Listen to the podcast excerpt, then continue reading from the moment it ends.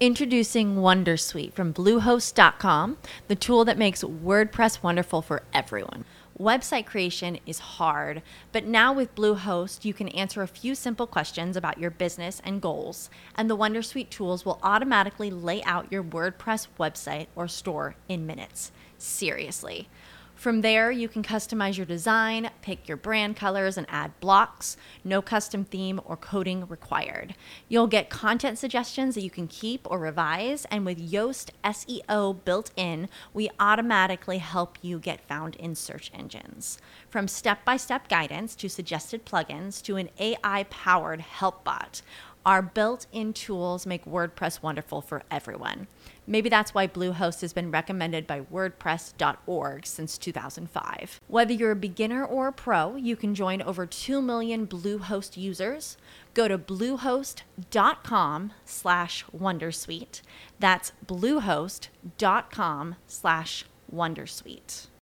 As humans, we're naturally driven by the search for better. But when it comes to hiring, the best way to search for a candidate isn't to search at all. Don't search, match with Indeed. When I was looking to hire someone, it was so slow and overwhelming. I wish I had used Indeed. If you need to hire, you need Indeed. Indeed is your matching and hiring platform with over 350 million global monthly visitors, according to Indeed data, and a matching engine that helps you find quality candidates fast. Ditch the busy work. Use Indeed for scheduling, screening, and messaging so you can connect with candidates faster. And Indeed doesn't just help you hire faster. 93% of employers agree Indeed delivers the highest quality matches compared to other job sites, according to a recent Indeed survey. And listeners of this show will get a $75 sponsored job credit to get your jobs more visibility at Indeed.com slash podcast. That's Indeed.com slash podcast. Terms and conditions apply. Discovering, un podcast dedicato ad immobiliare e business.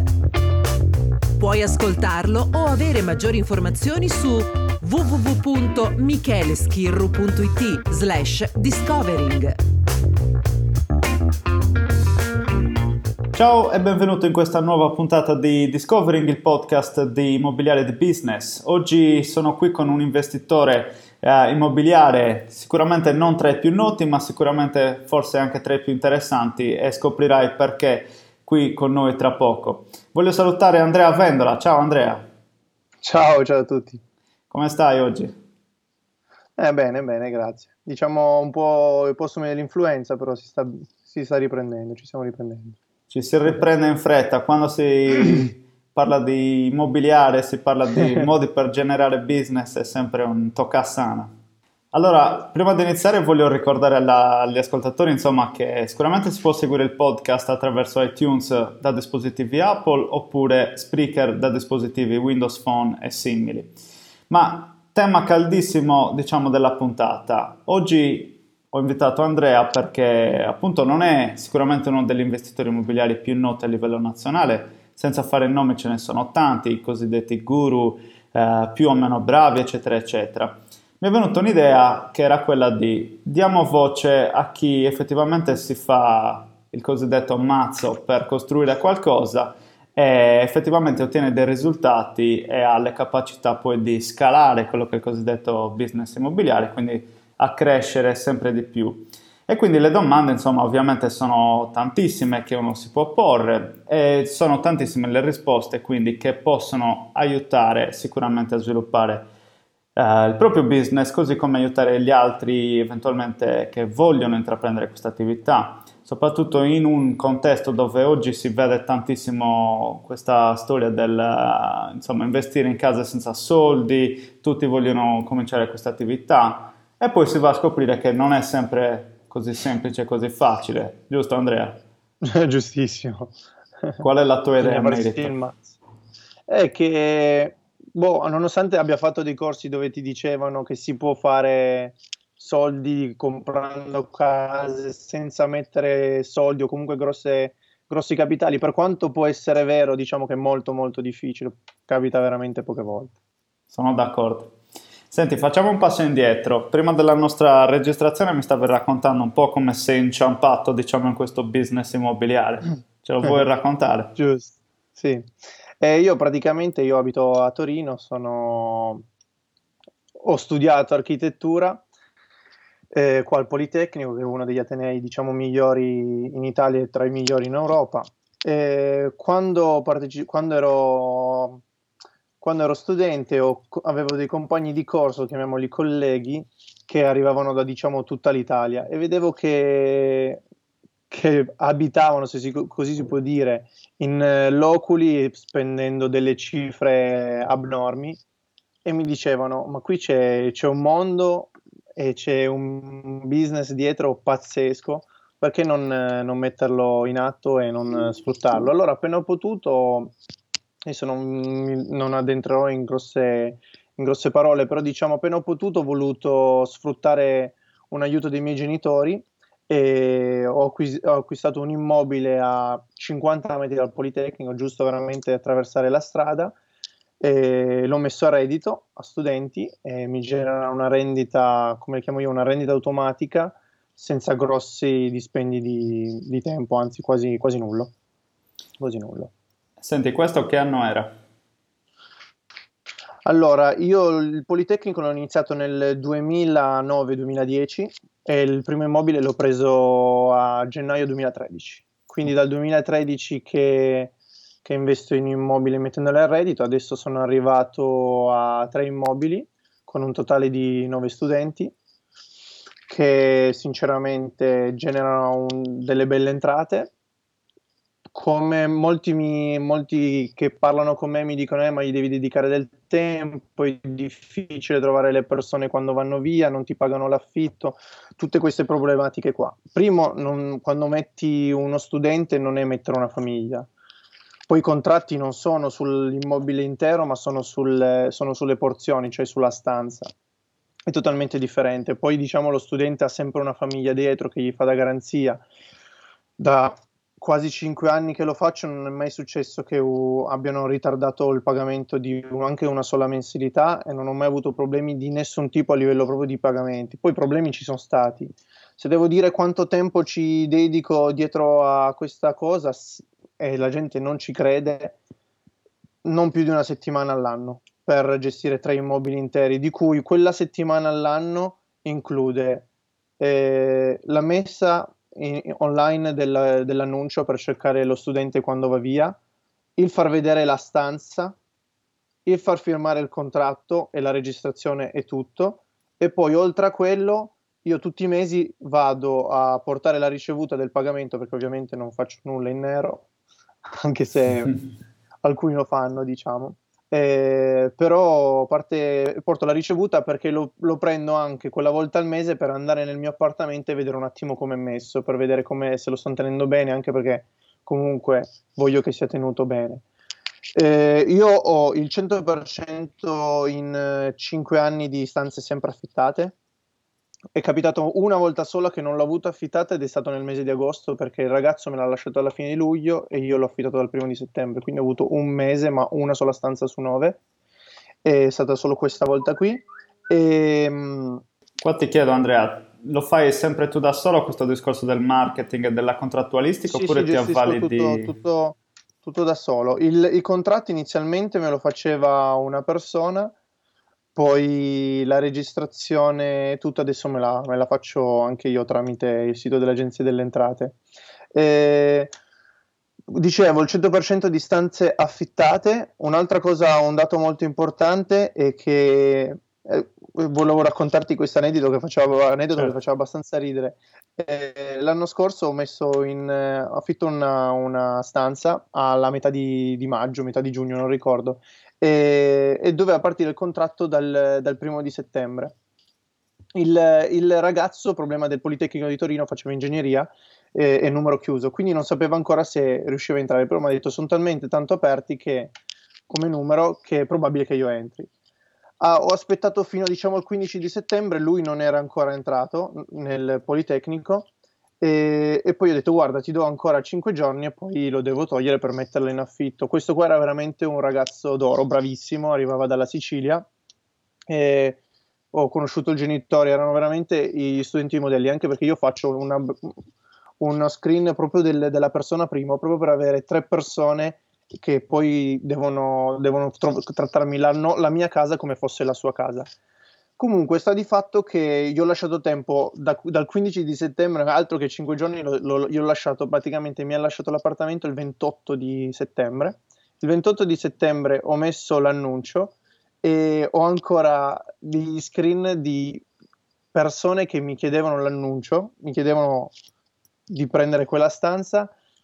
Sono arrivata a contarle fino a 35-36 ragazzi, di cui una volta aver affittato l'alloggio, alcuni mi dicevano ti do 50 euro in più al mese pur di, di, prendere la tua stanza. Perché questo? Primo, eh, io vedo, vedo, so cosa vuole il, lo studente, perché essendo uno studente, essendo che ho vissuto con studenti eh, del Politecnico, ho conosciuto anche tanti studenti del Politecnico, so cosa cercano. Vogliono le utenze intestate a, non intestate a loro perché per loro è un problema.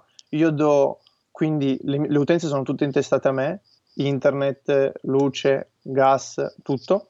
Eh, anche il, ehm, come si dice, gli elettrodomestici li metto tutti io, quindi la lavatrice, il eh, microonde, la cucina. Questo perché? Perché io trovavo dei miei amici che mi dicevano: eh, Ho comprato una lavatrice, poi dopo un anno andava via uno, avevano diviso quella spesa diviso tre, e poi come, come te la dividi quella, quella, quella, cosa? Non è che puoi tagliare la lavatrice in tre, certo. oppure puoi dire quindi c'era tutto casino. Allora io do un prodotto finito dove loro pagano un canone fisso di X euro e non escono fuori di un euro. Do soltanto dei vincoli di soglia solo per evitare che loro se ne approfittino e soprattutto che si, si, ci siano degli sprechi, come ad esempio riscaldamento, ad esempio sul luce e gas, però rimangono sempre in linea con quello che avevo preventivato e non mi hanno mai dato alcun tipo di problemi. Ecco, questo è quello che io intendo un po' la professionalizzazione dell'essere un proprietario di casa, che quindi entra più in un'ottica appunto di investitore immobiliare e non meramente di qualcuno che possiede un immobile, lo affitta a studenti piuttosto che lavoratori, eccetera, e fa un po' le cose all'acqua di rose. Cioè, esiste una professionalizzazione che è necessaria, un trend che sicuramente deve essere ancora di più messo in moto da parte di chi intende iniziare questo, perché effettivamente facendo le cose bene, studiandole, pianificandole e dando attenzione al dettaglio come giustamente hai fatto tu, effettivamente è tutta una massimizzazione del, del profitto alla fine della giostra, no? Eh, eh, sì, certo, perché cosa fanno, come dicevi tu, chi si trova un immobile lo fa giusto perché per non tenerlo lì libero, prende i mobili della nonna.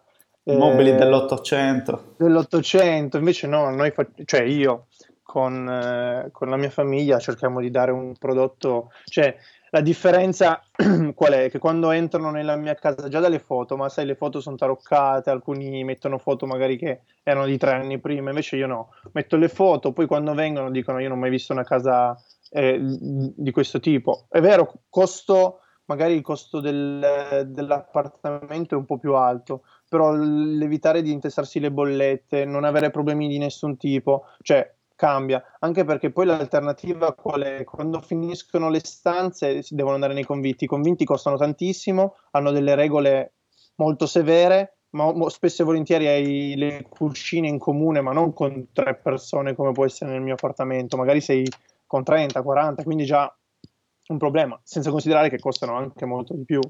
Certo. Quindi ho cercato col tempo di, diciamo, ridurre, eh, di ridurre gli errori e ottimizzare eh, i guadagni con i costi e vedere proprio che funzionasse tutto in modo armonioso e automatico. Senti, sono curioso e sono sicuro che lo sarà anche il nostro ascoltatore. Se ci vuoi raccontare un po' anche il momento in cui effettivamente è scattata quella molla e sei andato poi alla ricerca dell'immobile, quindi se ci vuoi raccontare magari un pochino di quei momenti e un po' più nel dettaglio anche i numeri, quindi per esempio quanto l'hai pagato, oggi quanto vale sul mercato, quanto adesso non ti dico di essere mai preciso sì, con sì, le, sì. le tue, il tuo portafoglio, però se ci vuoi raccontare male anche qualche aspetto numerico.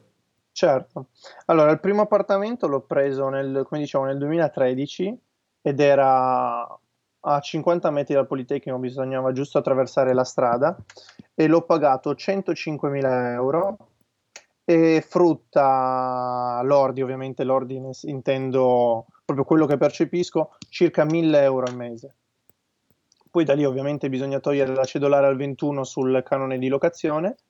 E 1000 euro sono, includono sia il canone di locazione che la parte di, di spese, quindi tutto quello che concerne luce, gas, acqua, eccetera. e quello è stato il primo investimento. Era un eh, trilocale dove, dove adesso ho messo tre studenti, uno in una singola e uno in una doppia, e lì è stato il primo errore che diciamo che poi col tempo ho, ho, tolto, nel senso trovare due persone che convivano stessa, nella stessa stanza è più difficile, la gente cerca singole. Ho fatto delle analisi di mercato e sette persone su dieci eh, danno in vendita o in affitto una stanza doppia. 9 persone su 10 cercano una stanza singola, quindi capisci che ero già, ero già, sbagliato da quel punto di vista. Ho trovato, ho avuto la fortuna di trovare due amici che sono dentro dal 2013, quindi mi è andata tra virgolette bene.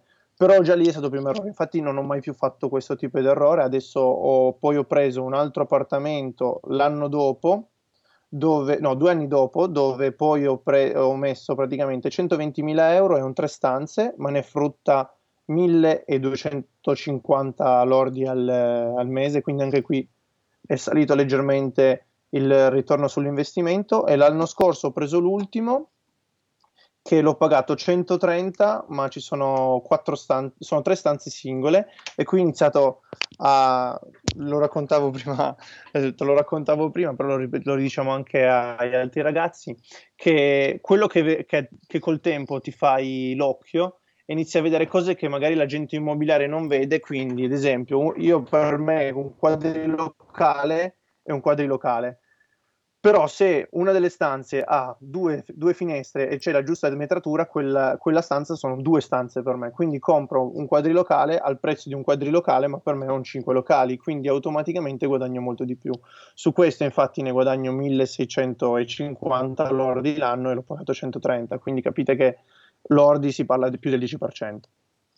Poi adesso mi sto studiando, come dicevo prima Michele, eh, con la banca abbiamo studiato un piano dove praticamente io mi faccio finanziare l'80% dell'investimento mettendone il 20% di tasca mia e da qui a 10 anni, da qui a 7 anni o meglio, vorrei acquisire 7 immobili l'anno in modo da generare poi una rendita costante. 7 immobili all'anno sì, o 7 immobili in 7 anni? Sette immobili in sette anni, scusate. sette, immobili, sì, sette immobili all'anno sarebbe Magari. non male. no, sette immobili all'anno.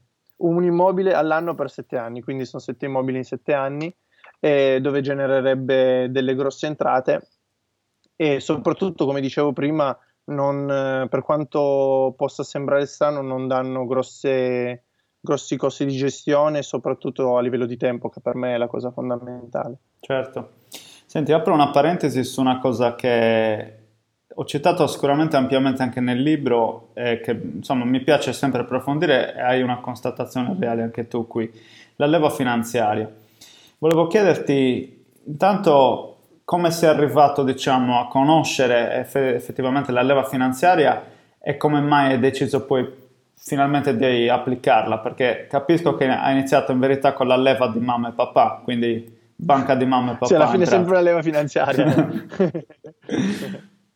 no, diciamo che il libro che mi ha aperto la mente è stato, penso che chi ti ascolta lo conoscerà, è quello di Robert Kiyosaki, Padre ricco e padre povero.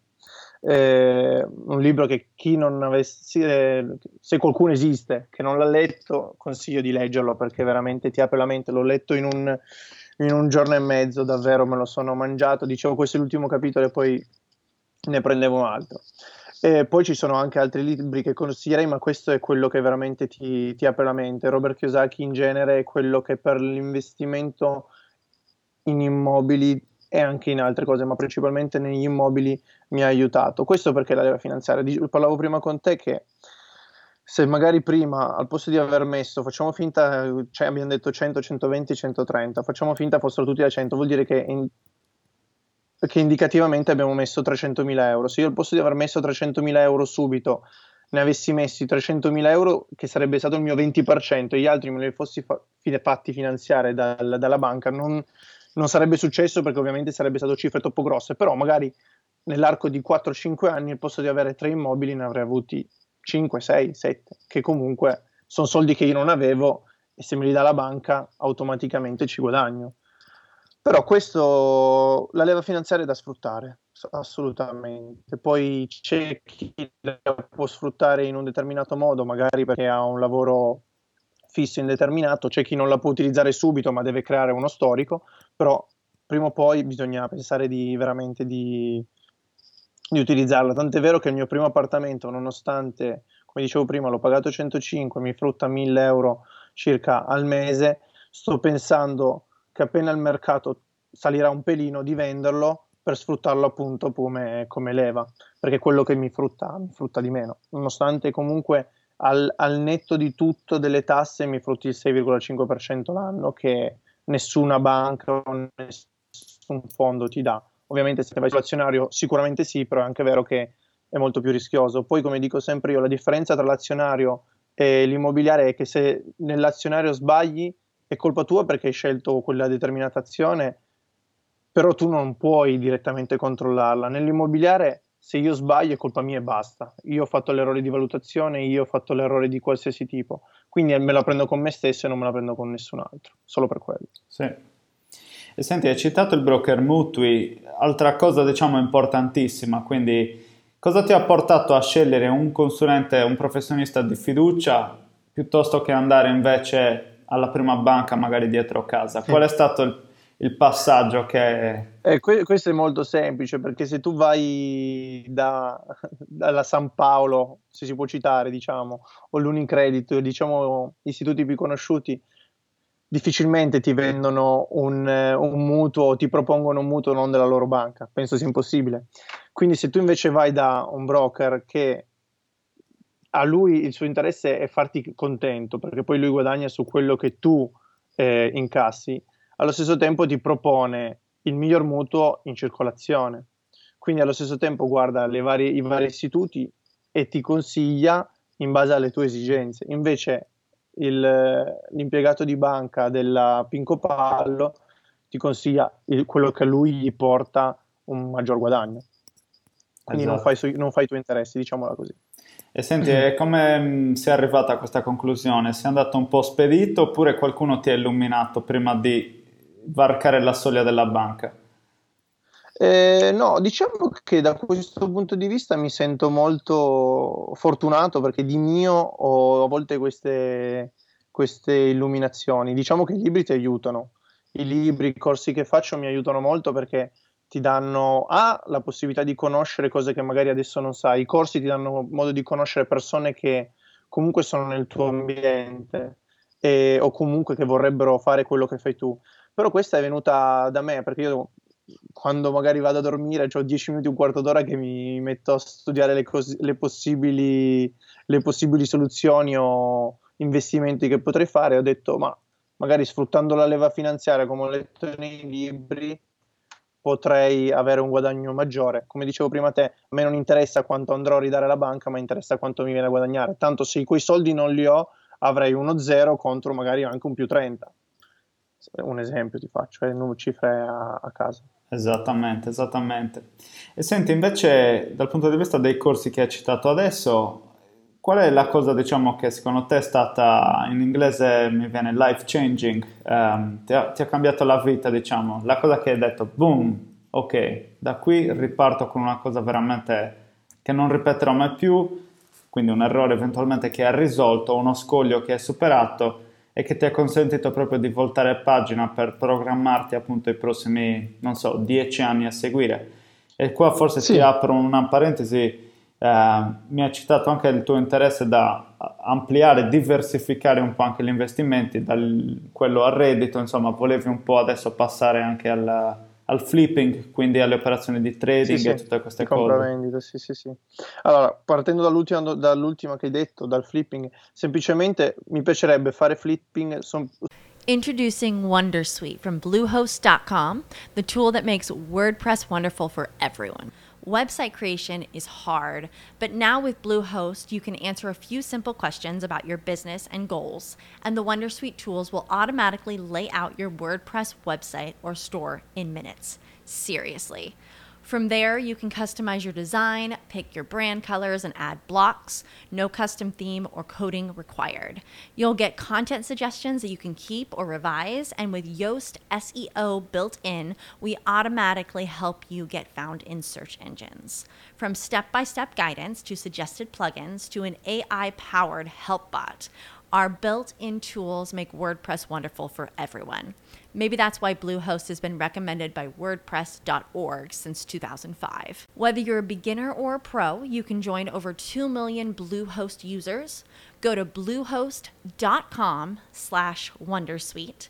That's bluehost.com slash Wondersuite. Solo per fare il, eh, il capitale per fare mettere a reddito, perché l'obiettivo è quello. Perché il flipping non lo fai se non ci dedichi del tempo. Invece il mio obiettivo da qui ai 35 anni, io adesso ne ho 27, è quello di arrivare a 35 anni ed essere finanziariamente libero, ma per il mio stile di vita ovviamente, perché come, di, come dicono in molti libri, alla fine il finanziariamente libero puoi essere anche semplicemente con 1000 euro al mese, come puoi essere per 100.000 euro al mese, dipende dal tipo di, di vita che ti vuoi vivere. Mi sono prefissato degli obiettivi grazie ai corsi, i corsi servono tantissimo, molti dicono che siano una cavolata, è vero fino a un certo punto, non è vero fino a un certo punto. Come dico sempre io, se anche soltanto di un corso tu prendi il 10, il 20%, apprendi anche solo il 10-20% è già una cosa buona, perché comunque è una cosa che prima non avevi o non sapevi e adesso lo sai. Eh, semplicemente io vorrei crearmi queste rendite automatiche derivanti dal, dagli immobili che siano 10, 15, 20 mila euro al mese, quello cambia poco, che però non mi diano più la possibilità di dover per forza lavorare. Il flipping ovviamente all'inizio devo generare il capitale perché comunque per quello che mi sono studiato all'incirca mi servono 24-25 mila euro da dare alla banca, che poi, perché sarebbe il 20% di, del totale che è su 130-140 mila euro. Poi ci sono la parte di onorario del, del, del, notaio più tutte le varie imposte, alla fine tra una cosa e l'altra sono 40 mila euro che ogni anno devo avere per poter fare questa operazione. E quindi per fare questo devi togliere anche ovviamente quello che, che, tu spendi per te, che può essere la casa, può essere l'auto, il divertimento, eccetera, eccetera, eccetera. Quindi per fare questi tipi di capitali devi comunque almeno inizialmente lavorare. Non è vero che oggi parti e ti ritrovi tutto, tutto diciamo così caduto dal cielo, ma mi voglio rompere, diciamo, vabbè, non si dice cosa, eh, i, primi, i primi 7-8 anni e poi lavorare, vivere di rendita dai 35 anni in poi. Bene. E cos'è la cosa che ti affascina di più del, dell'immobiliare reddito? Appunto, avendo detto che ti concentri effettivamente lì, Immagino che sia proprio il fatto che ti dia un cash flow mensile che puoi comunque giostrare come preferisci. Io posso, io lo gestisco da qualsiasi parte del mondo perché salvo che non ci siano degli interventi da fare, però quelli lì comunque li posso gestire dovunque sia perché non sono direttamente io quello che va a mettere mano sul, facciamo finta su un'eventuale rottura di un tubo o qualsiasi cosa. Quindi alla fine a me mi arriva il bonifico mensile, i primi 5 del mese, e, anzi siamo pure alla buona in questi, questi giorni, quindi poi il resto mi interessa poco. E la cosa bella è questa, di non dover essere vincolato e non dover vincolare nessuno, nel senso se io oggi voglio andare a farmi una vacanza posso farla, se non devo per forza aspettare agosto perché chiude l'azienda, non devo aspettare, che ne so, le, quella natalizia perché chiude l'azienda, ma posso fare quello che voglio, diciamo. Perfetto. Questa è la parte più bella, la, che ti dà il tempo libero. Il tempo è quello che veramente uno, uno deve avere, quello. Esatto. E senti, entro più nello specifico della, della questione affitti, della questione locazione, che sì. in un immobile a reddito è praticamente vogliamo dire l'80% del, del, gioco, fai male quella operazione, praticamente ti sei mandato in malora certo. tutto quello che è l'investimento stesso. Hai parlato di come offri diciamo, un servizio all inclusive in un certo sì. senso, il più sì, alto sì, comfort possibile, un po' simile anche a una tecnica che potremmo usare con gli affitti brevi in un certo senso, perché comunque uno offre il massimo della, del comfort appunto ai propri ospiti. Come ti gestisci dal punto di vista, diciamo, della scelta dell'arredamento, degli elettrodomestici? Quindi, per esempio, um, non badi a spese, tra virgolette, per uh, una qualità eccellente con bassi consumi in, in, termini di elettrodomestici, piuttosto che invece spendi il meno possibile e affronti manutenzioni qualora ci siano. Oppure dal lato arredamento vai per una cosa, uh, diciamo, Ikea, Mondo Convenienza, altri marchi certo, abbastanza certo. economici, piuttosto che invece vuoi risaltare sulla qualità anche eh, non solo quindi visivamente, ma proprio anche toccando con mano. Certo. Come ti muovi? Immagino la risposta, ma sentiamo. allora, eh, un, mentre che ci sono, colgo la palla al balzo e dico un altro libro che mi ha colpito, e non so se l'avete letto, questo magari un po' più di nicchia, è Autostrada per la ricchezza di MJ De Marco, che lui dice cerca sempre di fare, fare un processo, vuol dire crea dei processi, in modo che se tu non dovessi esserci, eh, un altro riesce a fare la stessa cosa tua. Io so dove, io, la, io la, la, per me la cucina è mondo convenienza, perché è un prodotto buono, un'assistenza valida, a livello di vis- visibile, come si dice, a vista Estetica. è bellissima, a livello estetico è molto bella, rispetto a quelle dell'IKEA che a parità di prezzo sono tutte bianche, invece lì già è un qualcosa di un po' più carino. Invece per quanto riguarda eh, gli elettrodomestici tendo a mettere solitamente se metto ad esempio facciamo finta mondo convenienza quella senza frigo il frigo glielo metto bello. La lavatrice gliela metto bella tendo a non dover come si dice sempre mio padre più spendi meno spendi. Quindi magari mettere un prodotto un po' più valido che però ti dia meno problemi. Esatto. stessa cosa vale anche per, eh, per, l'arredamento. L'arredamento non c'è bisogno di mettergli il eh, il mobile da 10.000 euro, va benissimo quello dell'IKEA perché tanto anche se, a parte che quelli dell'IKEA sono, per quanto non possano essere stupendi, non sono di qualità, brut- non sono di brutta qualità. Invece il materasso, quello lì tendo a prendergli un qualcosa di un po' più buono perché alla fine il comfort dello studente ci, ci deve essere. Indicativamente ti dico, sono 600-700 euro la cucina, poi dipende, come dicevo prima, gli elettrodomestici alla fine arredi una, un'intera casa con eh, poche migliaia di euro senza, senza, alcun problema. Io ho lo standard, gli metto in ogni camera il, um, un armadio, diciamo 2-3 ante, dipende dalla, dalla, stanza, ma in linea di massima quasi sempre 3, stan- 3, 3 ante, il classico letto da 2 metri per, eh, per 90 tranne in alcuni casi la stanza è più grossa, allora e mezza, però ovviamente la, l'affitto di più. Eh, poi una, una, sedia, un comodino e la scrivania.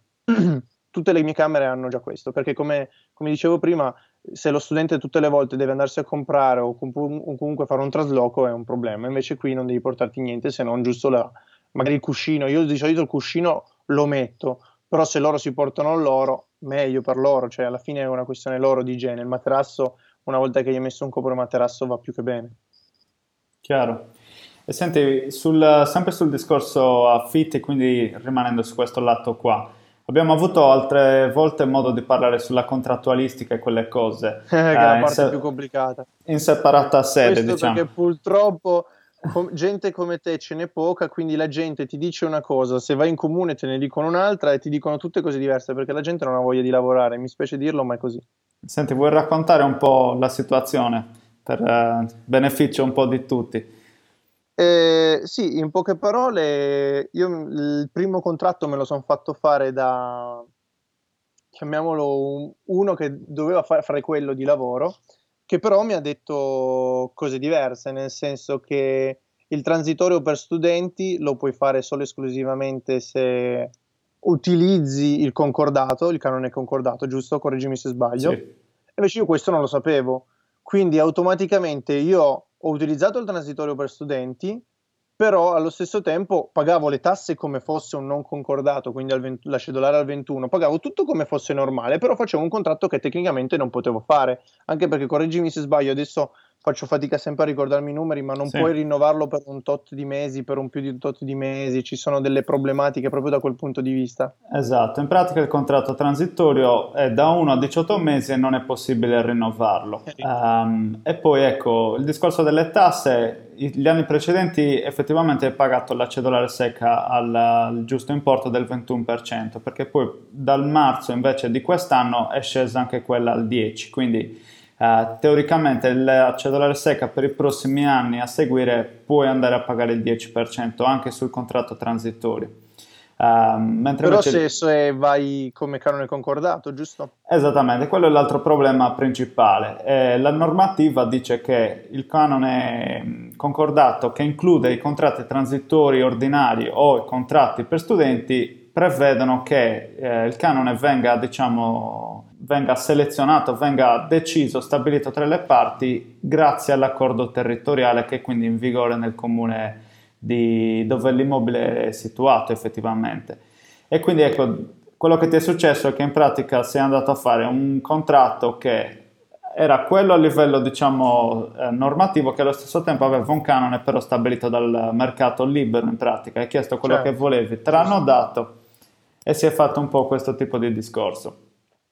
E qua, ecco, per, per rettificare direi anche questo, che è bene, hai citato il comune prima, è bene sempre anche capire un pochino che cosa dicono loro, perché adesso io non conosco quello dell'accordo territoriale di Torino, però per esempio ne ho conosciuto uno che è quello del comune di Quarto Sant'Elena, che è un comune qua vicino a Cagliari, dove effettivamente loro dicono, proprio nell'accordo territoriale è scritto che il contratto transitorio può soprassedere a quelle che sono le fasce di prezzo euro metro quadro.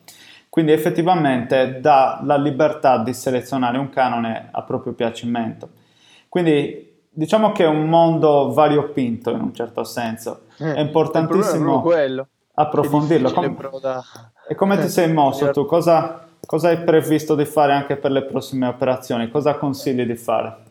Eh, adesso sto pensando di andare a mettere praticamente fare il classico contratto 4 più 4 che, che, mi dà la possibilità appunto di scegliere il canone libero in modo da essere più tranquillo anche a livello di legge, anche se alla fine verrebbe, andre, andrebbe contro di loro venirmi a contestare questa cosa, perché io sto comunque pagando un, uh, le tasse in base al, al 21%, non al 10%, quindi se già scegliessi il concordato abbasserei, che ne so, se io adesso ne prendo 1200, con quelli del concordato sarebbero all'incirca, ho fatto il calcolo, erano 450, quindi pagherei il 10% su 400, 450, che sono 45 euro più o meno.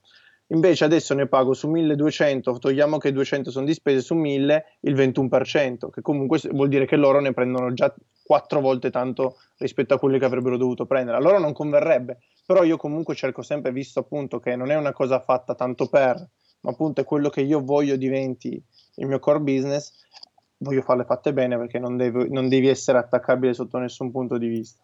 Assolutamente sì anche perché poi fortunatamente non ti è successo, speriamo che non succeda in termini di morosità e quindi inquilini diciamo di, di basso profilo, se dovessi essere in una condizione per cui devi, eh, come dire, agire contro per la tua tutela se non hai un contratto che è la base di partenza, diciamo, che sia valido, ovviamente diventi, sei in una certo. posizione decisamente um, che ti mette a repentaglio veramente quello che è il tuo business, quello che tu certo. ritieni essere la fonte principale del tuo reddito, se non sei protetto e tutelato, insomma, proprio a partire da queste basi, è un, è un po' un problema, diciamo così.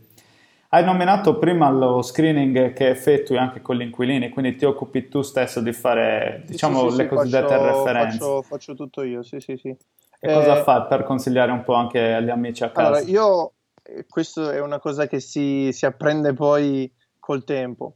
Eh, io faccio l'esempio di Torino, ma penso possa essere utilizzato poi eh, in qualsiasi altra città. Ma ad esempio, io faccio lo screen a Torino facendo la prima domanda è dove vivi. È molto importante capire dove vive perché facciamo un esempio. I due ragazzi arrivano, un ragazzo arriva dalla Liguria e l'altro arriva dalla Sicilia 99% dei casi a parità di, di, referenze vuol dire che tutti e due ti danno un buon impatto, che tutti e due siano al primo anno piuttosto che al secondo anno, dopo vi dirò perché. E poi a parità di referenze io scelgo quello della Liguria, ma questo perché? Perché è probabile che lui nel fine settimana torni a casa, quindi vuol dire che su sette giorni magari cinque li passa a casa tua e due li torna a casa, quindi non ti consuma direttamente tutti i giorni, che se lo vai a portare su 52 settimane vuol dire su 365 giorni 100 li passa a casa sua, anche di più perché poi c'è Natale ovviamente e agosto, la pausa estiva e 250 li passa a, a casa tua. Se invece prendi quello della Sicilia piuttosto che dalla Campania o qualsiasi altra regione più lontana, ce l'hai sempre, tranne appunto il Natale e il periodo estivo. E questa è la prima cosa. Poi l'anno, se mi arriva un ragazzo del primo anno e devo scegliere tra uno del primo anno e uno del quarto anno, prendo quello del primo anno, perché quello del primo anno è più probabile che mi duri almeno i tre anni della, della, della specialistica. Invece, diciamo, se prendi uno che già la magistrale, magari uno, due anni ti può durare e poi alla fine se ne va. Ci sono queste piccole piccolezze che col tempo riesci a, a capire e ti aiuta molto, perché ti aiuta molto perché è tempo in meno, tempo in meno per te e soprattutto a, aiuta a ottimizzare anche i costi in base ai tuoi guadagni. Esatto. E senti, e come affronti la questione delle garanzie? Ti tuteli anche certo. con dei contratti di garanzia, quindi attraverso i genitori, oppure lasci un po' così sulla... No, eh, non metto la garanzia del genitore, ma mi faccio dare due mensilità eh, di caparra. Non metto però la garanzia del genitore. Lo faccio, il contratto lo faccio direttamente sullo, sullo studente. Questa è un'altra cosa che è stata, mi è stata consigliata da, chi, da sempre il solito che mi ha fatto il contratto ed è un'altra cosa insieme al cambiamento del contratto che col tempo vorrei modificare perché comunque è sempre un, una tutela maggiore nei miei confronti. Assolutamente sì, anche perché poi diciamo che è un mondo molto volatile quello degli, degli studenti delle, affitto a stanza perché comunque gli studenti possono anche, non so, uno si ritira dall'università, qualsiasi cosa può succedere, insomma, si potrebbero anche sganciare tutto il resto, però allo stesso tempo se ti capita, dovesse capitare una situazione per cui questa persona è lì, ma volontariamente decide di non pagarti, non è che tu puoi prendere il fucile e insomma lo sbatti fuori di casa. Quasi. e quindi anche lì se non hai, ecco, appunto quella che è la cosiddetta garanzia, ossia un foglio di carta dove la persona, in questo caso il genitore, può essere un amico, un parente, un familiare, qualunque cosa, qualunque sia il rapporto diciamo, che c'è tra l'inquilino e questa persona, hai comunque, come hai detto bene tu, incrementato la tua tutela nel momento in cui devi andare a riscuotere non solo il canone, ma anche se ci sono dei danni alla fine del, del contratto di locazione, per esempio. Devi andare a riscuotere 3.000 euro di danni, il deposito cauzionale che hai preso quindi all'inizio della locazione magari non è sufficiente per ripagarti quelli che sono i danni, effettivamente avendo invece un garante dall'altra parte sei sicuramente coperto certo. anche da questo lato. Ho capito. Dai, questa è una cosa allora da implementare. Assolutamente. Va bene. Andrea, siamo in chiusura, è stato veramente molto interessante andare diciamo, attraverso quello che è stato il tuo percorso sino a qui. E prima di chiudere voglio chiederti qual è il consiglio più, diciamo, proprio spassionato di cuore che ti senti di dare a chi sta iniziando oggi oppure come te ha iniziato qualche anno fa, però magari è andato più a rilento e è in procinto insomma di, di incrementare il passo e aumentare quelle che sono le performance. Che cosa diresti di utile secondo te?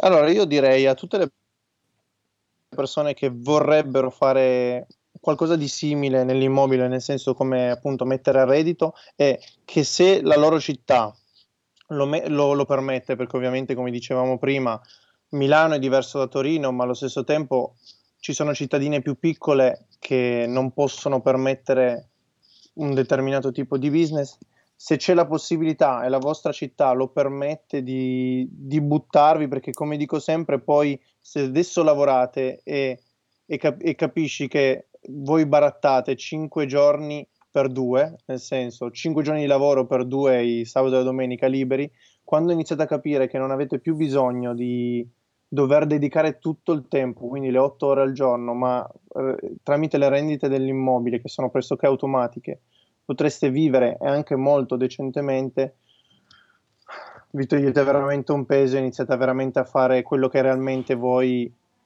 reputate giusto per voi, quindi dagli hobby piuttosto che qualsiasi altra cosa, anche semplicemente alla famiglia, perché immagino, io sono molto giovane, come dicevo prima, 27 anni, però ci saranno persone che, che ci ascoltano, che hanno magari 40-45 anni, che dicono meglio tornare, io devo tornare a casa alle 6, alle 7 di sera e dedicarmi due ore ai miei figli, quando invece nella mia situazione attuale magari potrei, potrei dedicargli, non dico 7 ore perché magari vanno a scuola, però da tutto il pomeriggio, tutto il pomeriggio per loro, ad esempio anche perché questi giorni poi non ce li daranno indietro.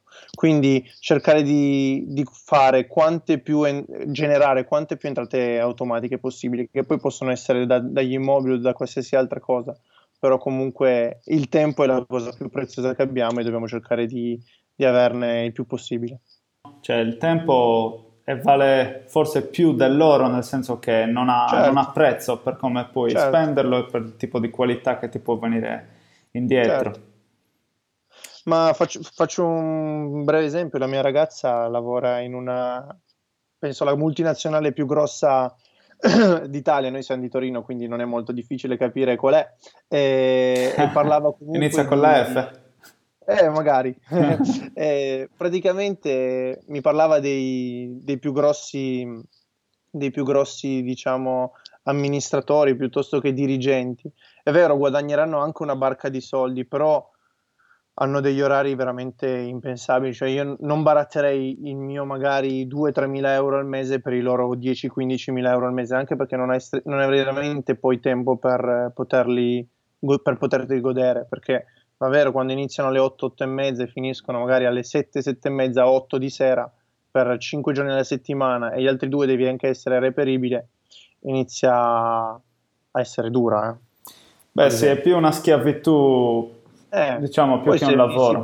Del, poi mi, se mi si parla di, a livello proprio di ego personale, sentirsi importante, eccetera. Cioè noi investitori immobiliari, salvo che siamo molto di nicchia, no? ci conosciamo tra di noi, invece magari l'amministratore delegato della multinazionale lo conoscono tutti, piuttosto che il piccolo, il piccolo diciamo, dirigente sempre di una multinazionale. Però quello poi dipende, dipende. Come, come l'immobile dove, per andarci a vivere, se è un immobile di proprietà per andarci a vivere, vivere per chi legge i nostri i libri del settore, tutti sanno che è sbagliato, cioè è sbagliato soprattutto se non hai grossi capitali, però nonostante, tutti, nonostante tutto tutti lo fanno.